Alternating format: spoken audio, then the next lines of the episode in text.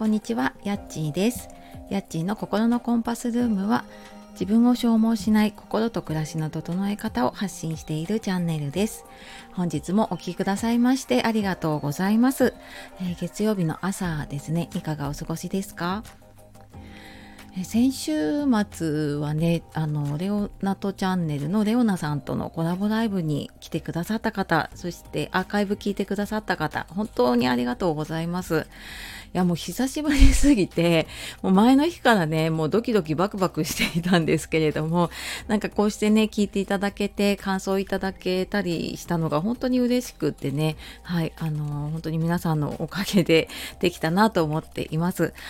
で、え、ー、と、このドキドキが終わってまた次なんですけれども、水曜日の日ですね、14日水曜日、今度は、えっ、ー、と、インスタの方でね、発信されてて、今、フォロワーさんが2万9000人いるニコさんもしかしたら知ってる方ねいるかもしれないですけどあの暮らし周りのね発信をしているんですけれどもニコさんと一緒にコラボライブをさせていただきます。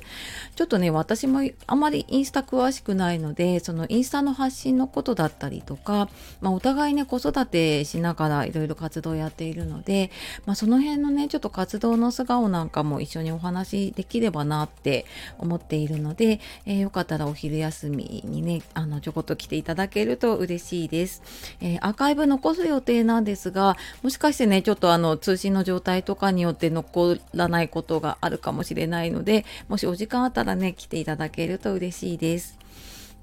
はい。で、えー、今日は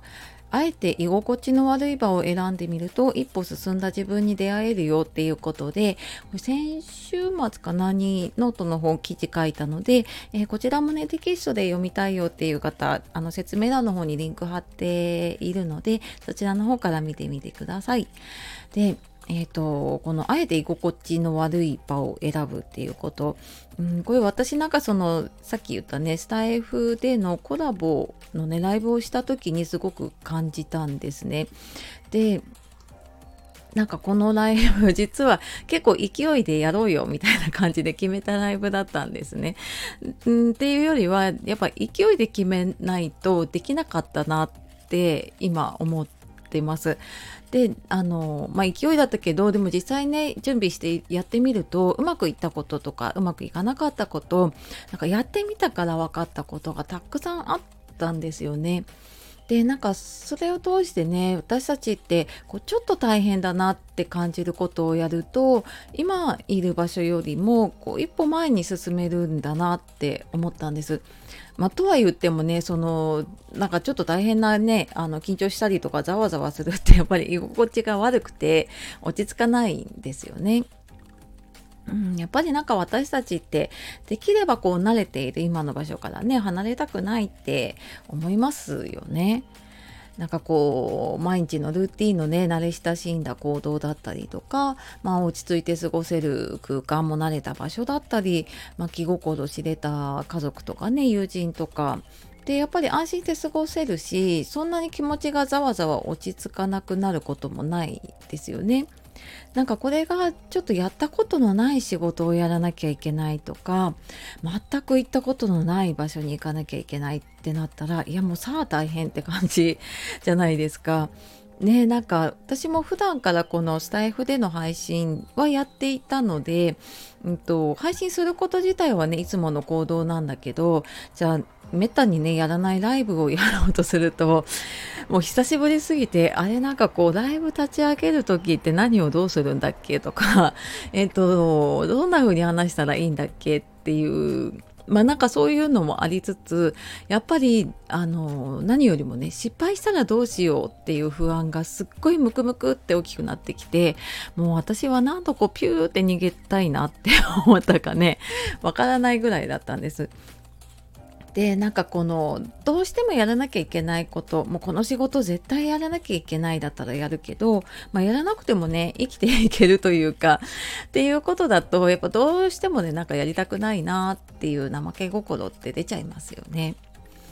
うん、でなんか私ちょっと前からねなんとなくこう調子が悪いというかんなんか停滞してるなっていう気がしていてまあよくわからない焦りというか不安みたいなものがあったんですね。でなんかそれを思い出してこう私たちねこの居心地のいい場所にずっといると成長できなくなっちゃうんじゃないかなってちょっと思いました。でなんかこう私たちのね日常とか仕事だとちょっと分かりにくいんだけどこうなんかスポーツとかねそういうトレーニングだとちょっと分かりやすいのかな。うん例えば何かこうジョギングね5キロ走るってなった時まあ私は絶対走らないかもしれないんですけど、まあ、もし走るってなった時に例えば毎日ね3キロ走っている A さんと毎日10キロ走ってる B さんだと同じ5キロをね走っても負荷のかかり方って違うんですよね。でなんかやっぱねあの普段3キロ走ってている A さんにとってはちょっときついなでもちょっと頑張ればできるなっていうもしかしたらね自分を一歩進めてくれるちょうどいい負荷かもしれないしただ B さんはね毎日10キロ走っていると5キロだとやっぱり少ないから負荷ってあんまりかからないんだよね。なんか自分にとってちょうどいい負荷ってなんだろうなってちょっと考えてみるといいのかなって思ってます。うんなんかこれ本当ね自分にとってだから人によって違うと思うんだけど仕事で新しい企画を考えるとかなんか今まで全然やってなかった勉強をしてみたりあと SNS ね今までやってなかった発信を始めてみるとかそのなんかやっぱ一歩前に進んでいくにはなんか私たちがちょっと頑張ればできるなとか自分にとってちょうどいい負荷をかけていけるといいですよね。で、まあ、ただねこの負荷やっぱりかけ続けてしまうとね途中で疲れちゃうので、まあ、本当ね無理してるなって感じた時にはね休むっていうこともあの大切にしていきたいなっていうふうにもね思うんですね。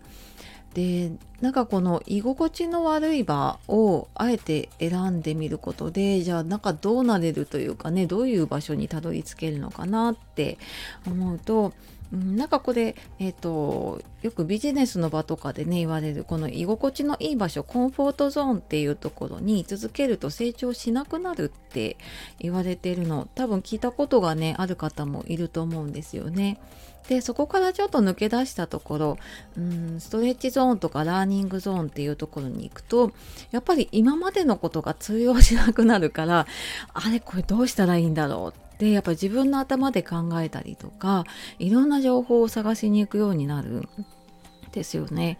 多分なんか今あそういえばなんかそういうことあったなって思った方いるかもしれないんですけれどもなんかこれがやっぱり人を成長させてくれるんですよね。うんでなんかただね子供の頃って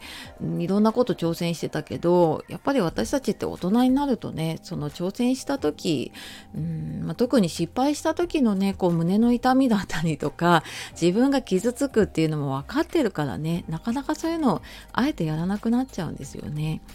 でまあ私ねあのちょっと停滞してるなって言ってたんだけどまあなんとなくね今まで通り発信してればいいかなと思ってまあなんか役立ちそうなこととかねちょっと耳障りのいい言葉っていうのを並べてきていたんですね。でもうんなんかその私ライフコーチって名乗ってねそういう発信をしていくならやっぱり自分の生き方とか考え方を見せていかないとその私っていう存在が伝わらないなと思ったんですよね。だからなんかただなんかその内側にあるもの自分にあるものを発信するのって私にとってはもうめちゃくちゃ居心地の悪い場で あのやっぱ自分と向き合いながら出てくる言葉を伝えていくとか、まあ、ノートの記事に書くっていうのは本当にもうこうもう頭ぐちゃぐちゃってしたくなるぐらいに負荷がかかることがあるんですね。だけどなんかこの居心地の悪さを感じるようになってから逆になんか聞いた方からね共感しましたっていう本当ありがたい今までにないようなね感想をいただけるようになったので、まあ、やっぱりちょっとね居心地の悪いところに一歩踏み出すってうーんまあなんか大変だけどすごく自分が前に進むためにはねあの大事なことなんだなっていうふうにあの思っています。